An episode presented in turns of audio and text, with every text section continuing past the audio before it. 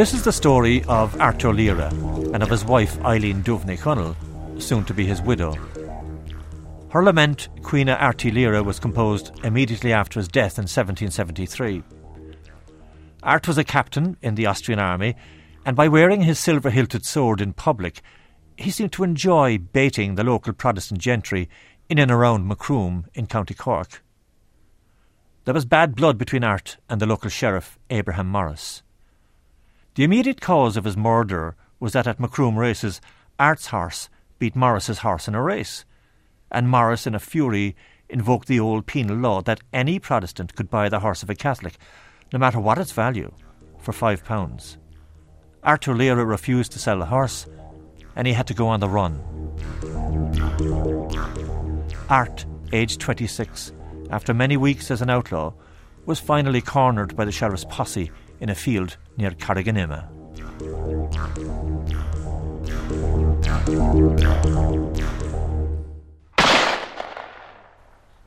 He fell from his horse and died instantly. We know this because Eileen's poem tells us that the brown mare made her way back to the family home, alerting Eileen to the shooting. The horse took her back to Carriganima, and in her grief she took the body of her loved one home. The poem was composed literally on the spot. Its impact at the time may be judged from the fact that it has been preserved orally for almost 200 years.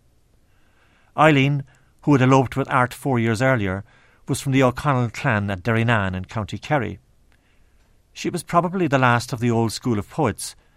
In her upbringing, poetry was a family tradition. Caoineadh Airt is, according to an Oxford Don, the greatest poem written in these islands in the whole 18th century.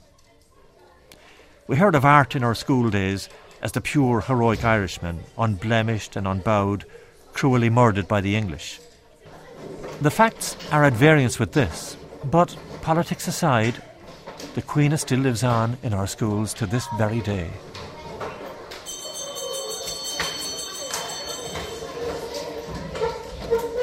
Makara Danito is Queen Margana on Laura Aridud.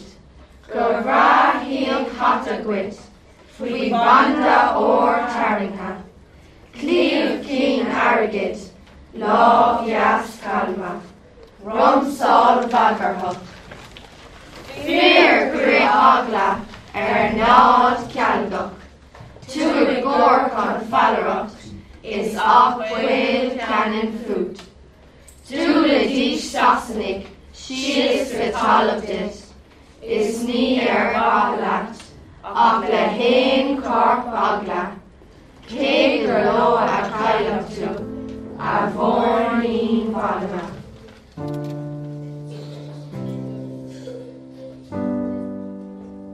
Mo rá go dain tú, lá dá bhacha hú, i ceantíí an bhargiig, thug mo thuil ar a chuid, thug mo chrí tanmhtaid, déalaí som charad leat, i bhd ó bhile leat.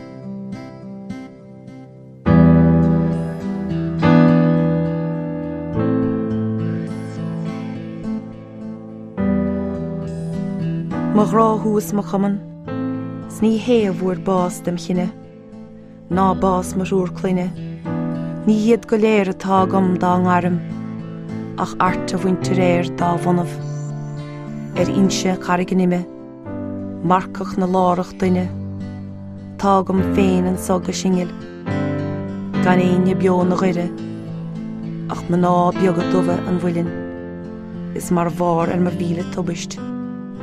Gan na súile féin ag siile.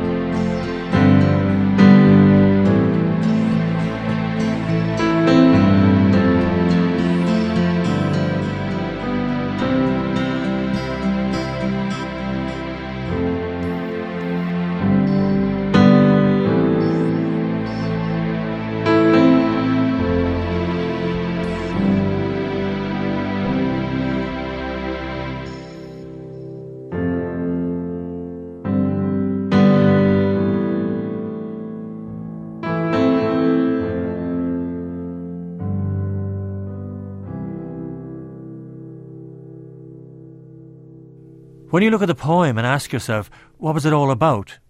You'd have to agree that there was more to it than a falling out between Art and the Sheriff of Macroom. Like many of the sons of the conquered Irish nobility, Art was forced to go abroad to find a career. He was part of a world, a Gaelic world, in serious decline. Though Europe lent a helping hand, as Declan Downey, an historian at UCD, now points out. The Dingle Treaty was the first formal alliance between an Irish lord, James the 11th Earl of Desmond, and the Holy Roman Emperor and King of Spain, Charles V and I. So, in return for imperial overlordship and protection, Desmond um, gave his loyalty to the emperor and that of his subjects. And among the many privileges given by the emperor to Desmond and to his followers was citizenship rights within the Holy Roman Empire. So, this was um, a very special privilege, and through this privilege, we can understand how many Irish people were able to enjoy the privileges of the Spanish Habsburg monarchy, for instance. And this was commented upon by Charles II of England in the 17th century. It was also renewed and commented upon by Philip V, the first Bourbon monarch in Spain. The Irish had considerable advantages over other foreigners in the Spanish Habsburg territories owing to the Treaty of Dingle. They were given full recognition within the Spanish Habsburg monarchy as uh, co equals. Therefore, no offices were closed to them. So, you know, these privileges were very, very important in serving the Irish abroad. They were quickly integrated into local societies with intermarriage, promotion into the councils of state and of war in Spain, etc. And one of them becoming the Prime Minister in Portugal, Dominic O'Daly. So, this is an indication, as it were, of just how, how uh, well the Irish were able to integrate and assimilate into continental society, and also it's a testimony to the privileges that they enjoyed under the Treaty of Dingle. Declan Downey talking with me there from a cold, wet location in the heart of Dublin. So, staying with Declan, what about the man himself? In the circumstances, how would you explain Art's behaviour? Well, perhaps he he tempted fate somewhat in the way he swaggered about the place. But technically speaking, he was, um, and certainly legally speaking, under the terms of agreement between Austria and England at this time. We must remember that Austria and England were allies against France. And Art O'Leary was in the Hungarian Hussars in the Austrian Imperial Services, and he was, as an officer, an Austrian officer, he was entitled to wear his uniform, he was entitled to wear his sword, he was entitled to have his horse. He was uh, an officer in an Allies army. So, as far as the English were concerned, he was entitled to wear these. But the Irish ascendancy, the Protestant ascendancy in Ireland, it's a different matter. Yeah. They saw that as provo- provocative. And in that sense, the O'Connells were warning Art O'Leary, particularly given the neighbourhood in North Cork, that he had to be very, very careful with regards to the local ascendancy. But um, I think O'Leary wanted to prove a point, you see, and test it as far as he could. Machara go tú, is cuioin le meginine an lá bra aig úd, gur bhrá hí a chatagaid, faoi bhanda óir taringthe, clíomh cín aigeid, láh jas chalma, rumsáil vagarach. Dúlí díist sasnaig síos go is ní ar bhathe leat ach le héan chorp agla, cé gur leo a caiilech tú a bhór ní manime.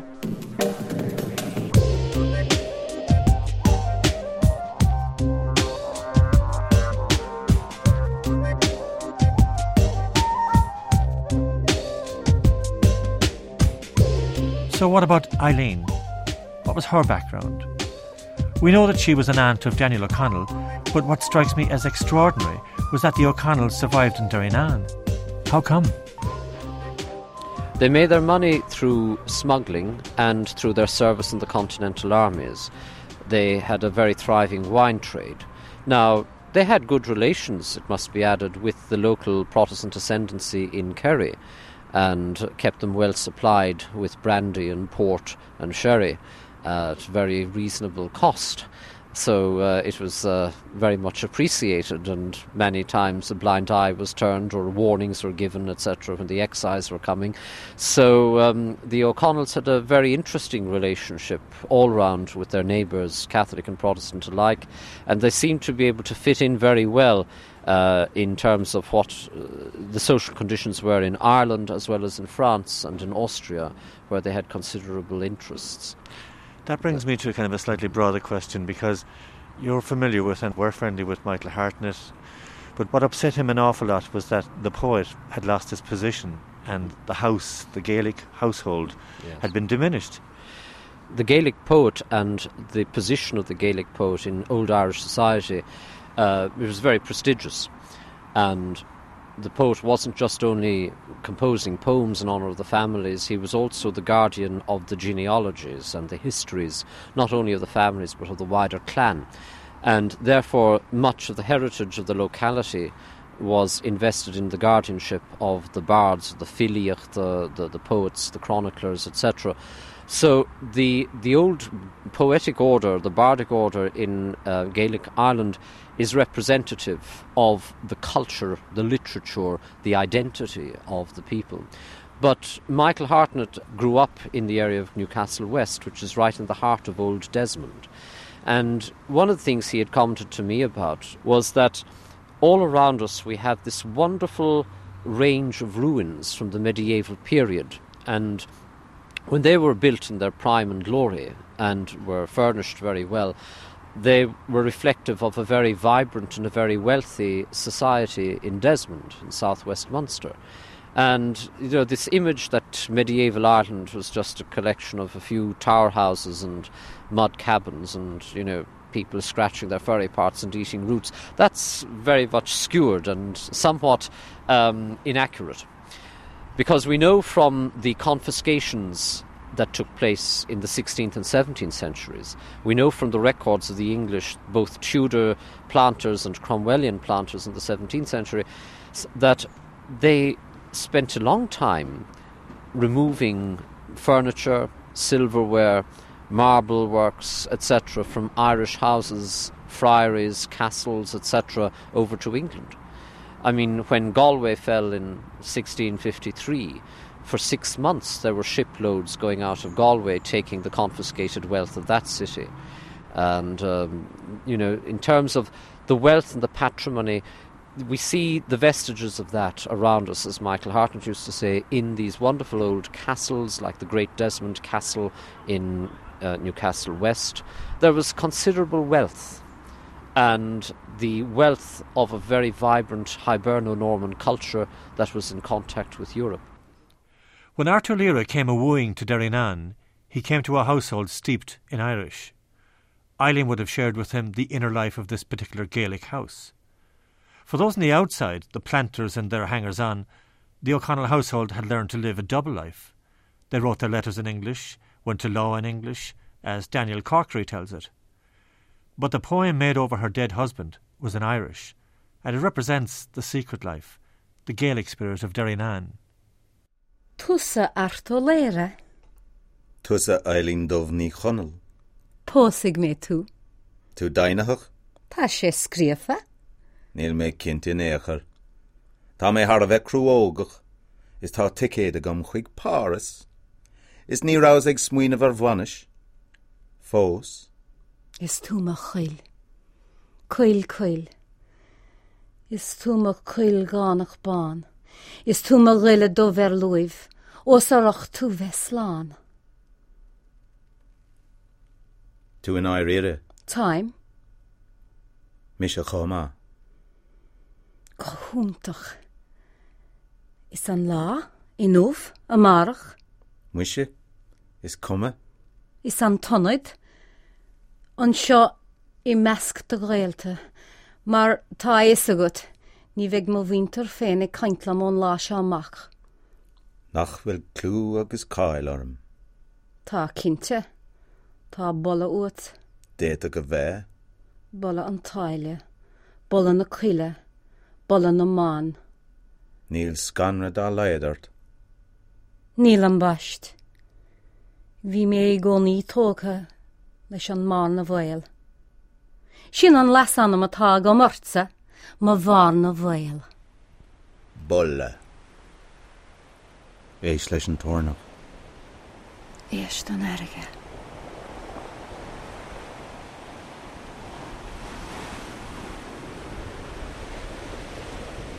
The waves and the lines Eist and Ariga bring us back to a time when Art and Eileen's lost world was still intact. The year was 1579, and the place was a wild inlet at the end of the Dingle Peninsula. You have to understand that Elizabeth Tudor and her regime were absolutely frightened out of their wits at the thought of papal and Spanish troops arriving into Ireland with the Desmonds.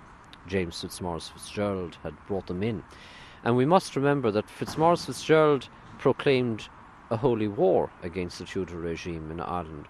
It, it was the first Counter Reformation crusade when they arrived in July of uh, 1579 in Dingle. They unfurled the banner of the Holy Cross.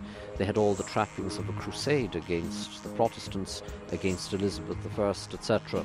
So bringing in foreign troops was a frightening prospect for the English, because there's an old 16th century proverb that he who would England win must with Ireland begin.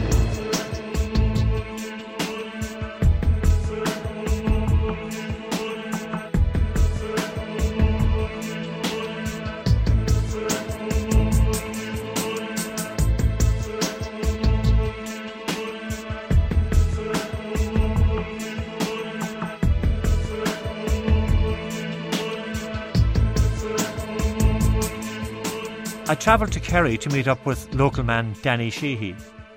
We stared out at the sea, and on a headland in the foreground, we could pick out the remains of a mound that had formed the basis of the garrison of Doonanower. So, who were the people, native and foreign, who dared to challenge the Tudors? There, there were Basques, there were some Italians, there were some English people who uh, moved out of England because of the persecution of the Catholics and uh, they emigrated to Spain. The uh, man in charge then was uh, Admiral Recalde, and he brought this garrison here to this fort here, and he left them here. Then Grey de Wilton came from Dublin with his army, and as you can see right across there, there's a beach, beaches over there, and uh, at that time there were no roads, and uh, it was mostly uh, tracks and paths and that over mountains and valleys and so on. And uh, they made use as well of beaches as much as possible because uh, it was um, a good means of travelling. Like it was good hard ground and sand and so on, you know. So the the army came right across those beaches onto here, and they camped outside the fort here.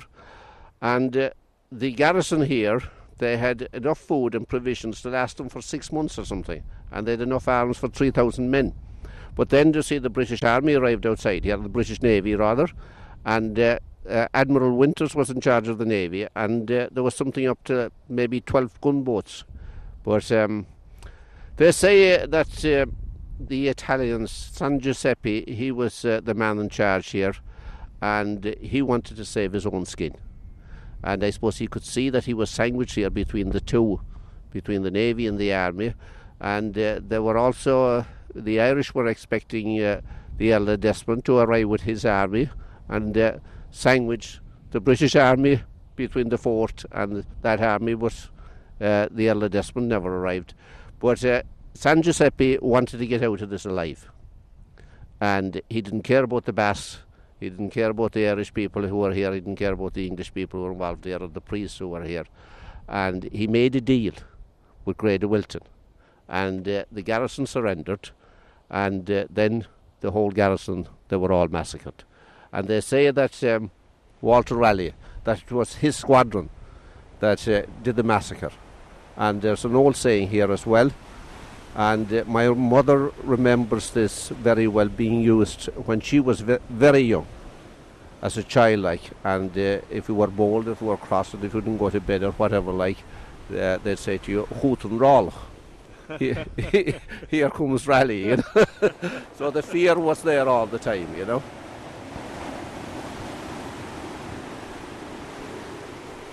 Now, it was a violent society generally, yes, there was a lot of violence, but there were scales of that violence. It was sort of expected, part of the accepted, shall we say, um, uh, robustness in Irish society at that time. But private warfare certainly did exist, and um, this is one of the things that the Elizabethan regime in Ireland tried to put an end to, like the great rivalry between the Butlers of Ormond and the Fitzgeralds of Desmond. But that was seen by the Irish as an assault upon their own privileges and their own way of life. So the whole cult of noble honour was being threatened, you know, that a nobleman could defend his honour by exercising private warfare. So in terms of understanding Dún what is really appalling about that was that terms of surrender had been understood by those who surrendered. They had surrendered, and under the Code of Honour and the conduct of war at that time, they should have been spared. But Grey de Wilton sent in his bands, and we have records of Walter Raleigh uh, talking about how he went in with his soldiers and they put to the sword um, various inhabitants inside without sparing anyone. Uh, a complete massacre. And that had resonances throughout Europe at the time. Grey's faith became a byword for treachery. Grey's faith. So Fides Graii became this uh, byword for treachery. Doonanower was reported throughout the continent at the time as a shocking massacre, which it was. You know, it's not just a local, it was an international significance and the massacre there certainly had serious resonances.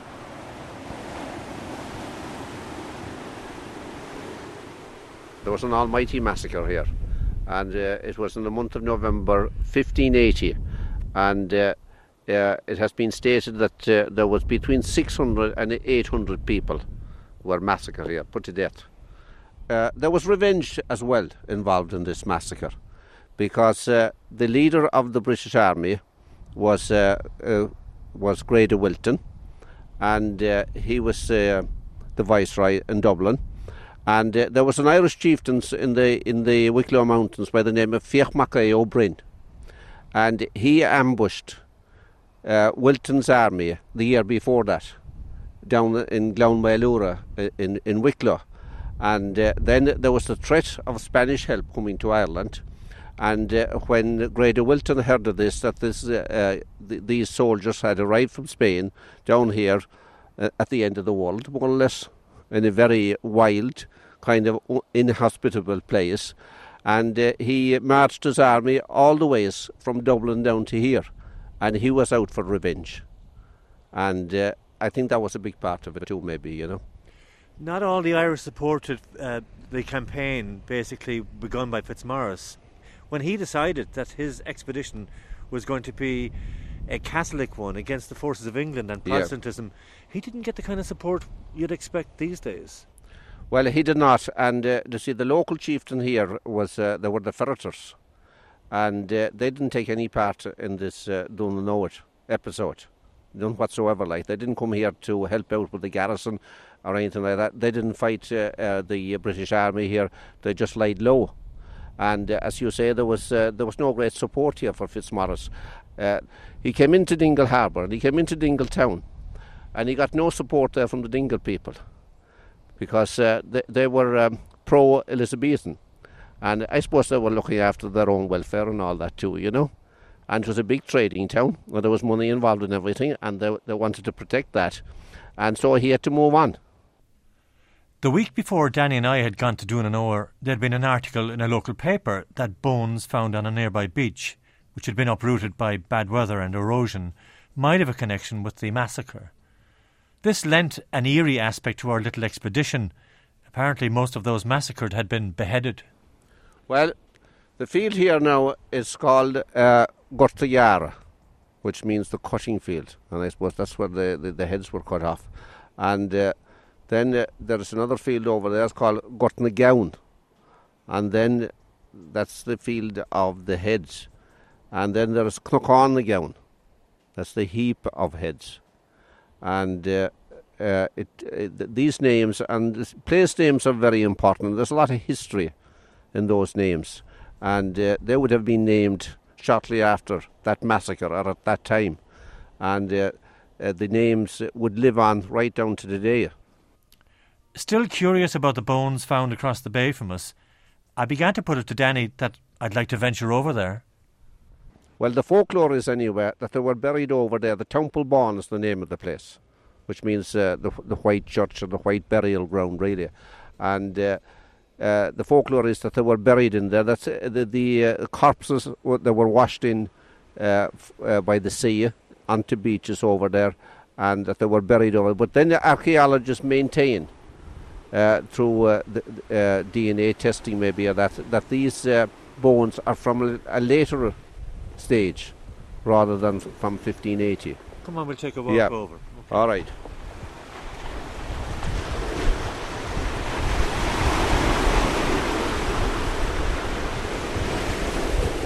Now we're on the beach area. This is on Tumplebawn, isn't it? Yeah, this is in Tumplebawn here. But what it means in Irish, uh, it means uh, a deserted church or an empty church. And uh, according to Charles Smith in the history of Kerry, which was published in 1756, uh, he states that uh, when the Spaniards came to North, that uh, they uh, they had the Pope's flag, the consecrated flag from the Pope, and that they buried it here in the Tumplebawn, and that they erected a church here.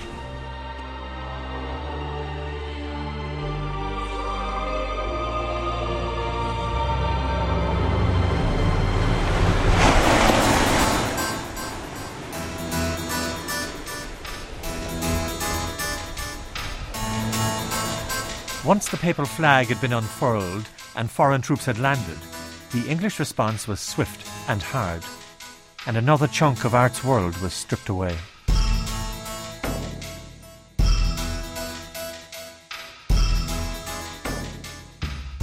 The process began in earnest with Elizabeth's conquest in the 1580s. When they put down the Desmond Rebellion, it was complete eradication of Desmond and its culture, which was Hiberno-Norman, there was Gaelic Irish. And then to move then from that further into the 17th century, Oliver Cromwell and the Cromwellian campaign was a complete, total eradication. I mean, the ethnic cleansing in Bosnia and places like that that we've witnessed in our own times is uh, uh, comparable to what Cromwell did in Ireland.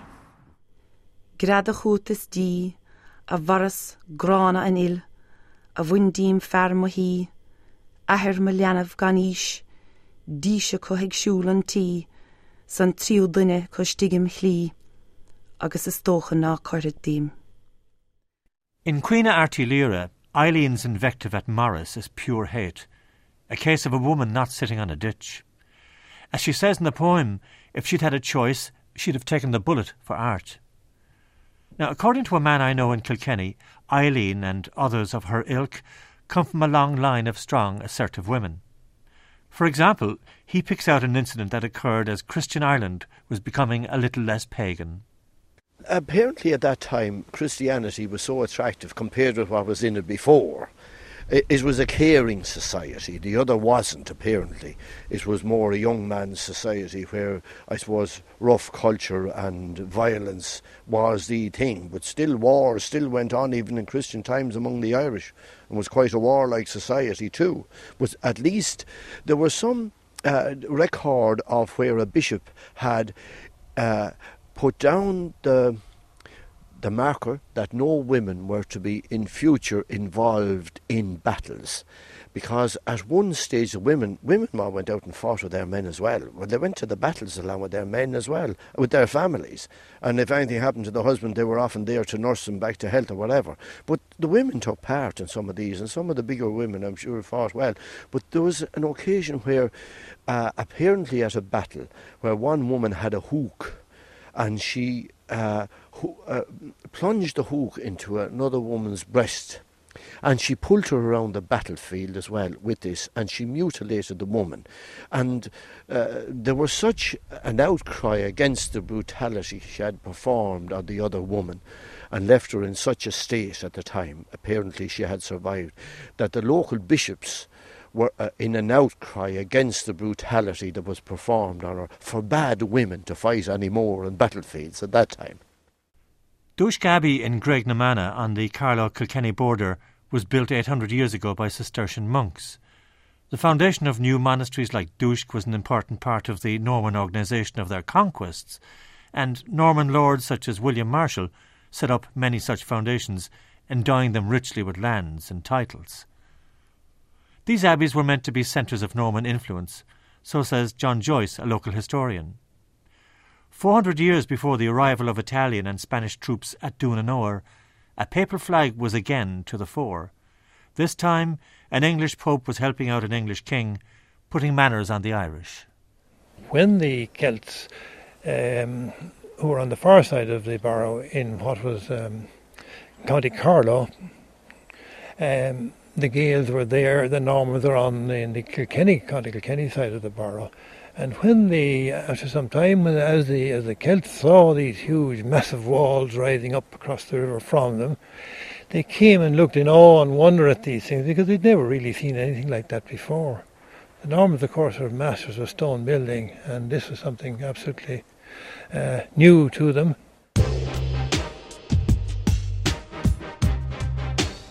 The Lost World of the Celtic Warrior. The Norman invasion was a modest one, not exactly an ethnic cleansing. But this part of the country reeks of the past. There's massive evidence of Celtic Christian activity here. In nearby Killamery, there's a crossroads with a pub on it. Nothing else, except a famous cross up the hill from it. But this place was once the site of a large monastery founded by St. Gibbon Fionn halfway through the first millennium.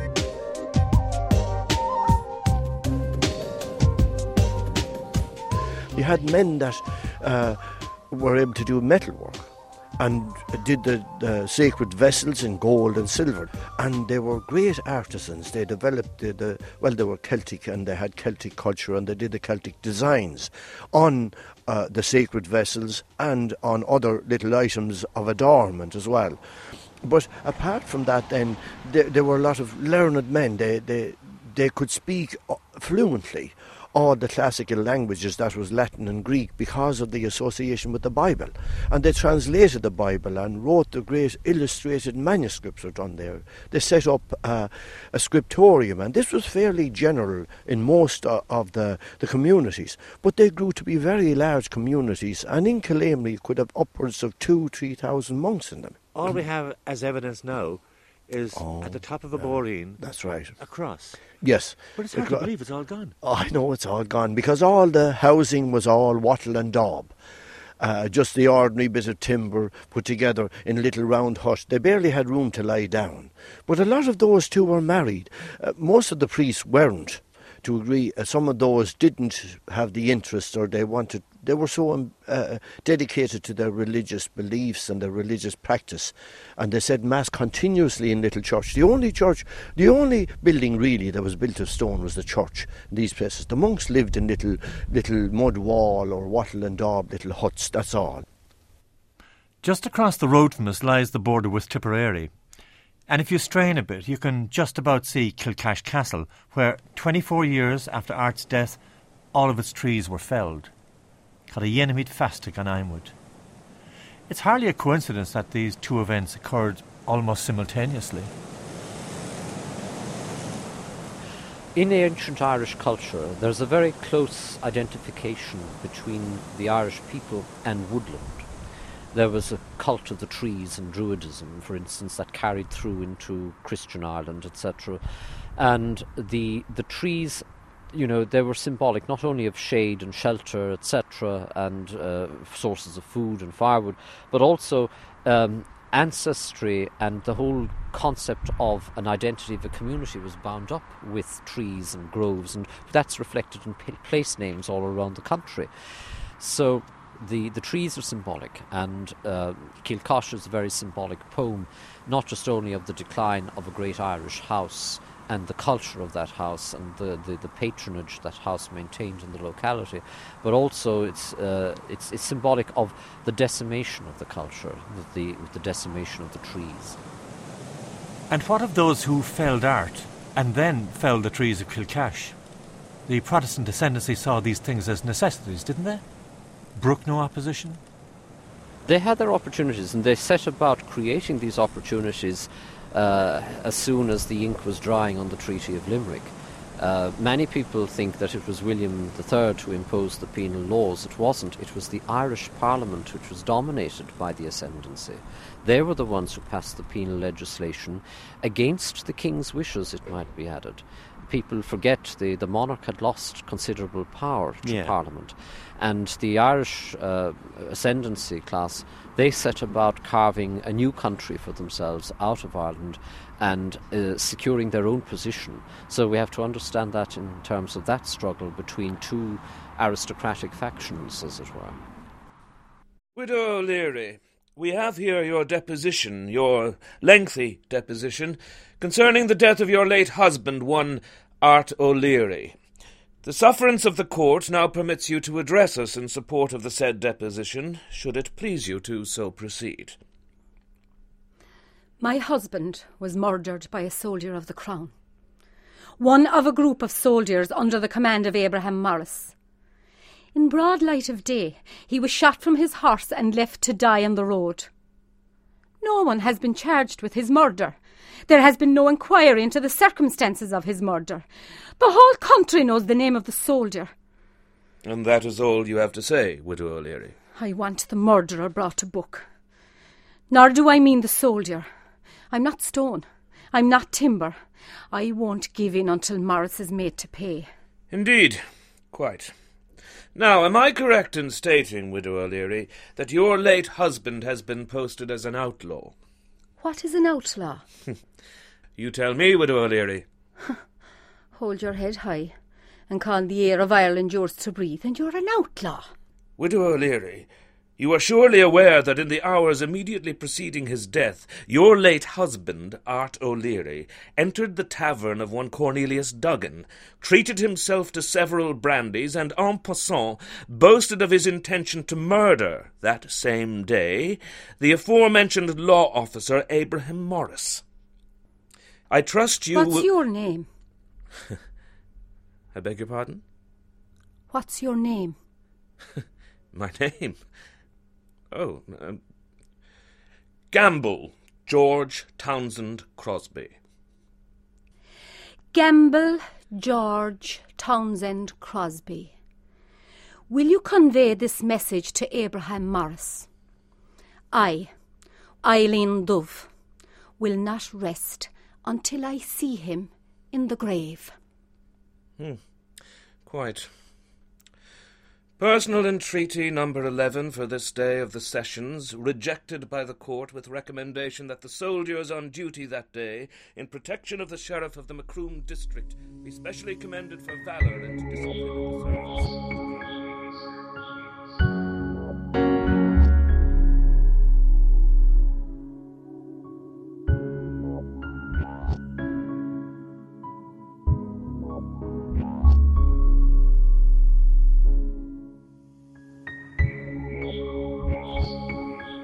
According to the late Sean O'Toole, Caoineadh Airt Uí Laoghaire is one of the greatest affirmations in literature of a woman's love for a man. But for Eileen, love ended when Art died. And what of Art in his grave out there in Kilcrea Friary? You'd wonder what his thoughts were before the end.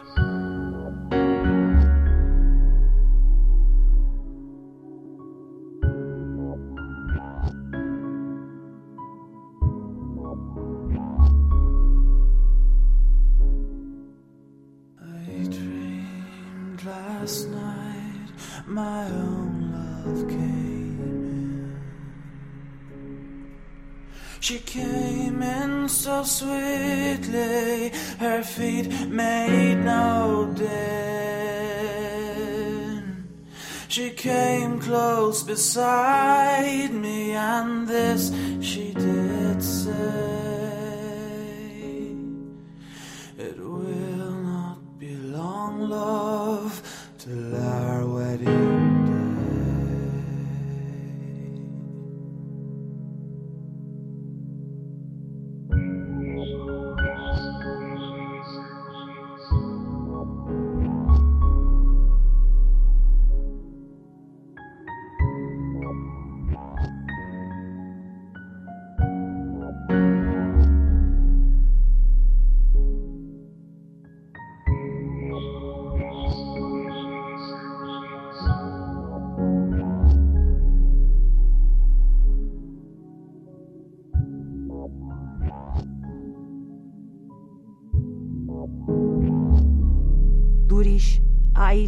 airige theasamh agus chuir do an ó chun teisce go luimnachas go tappaig.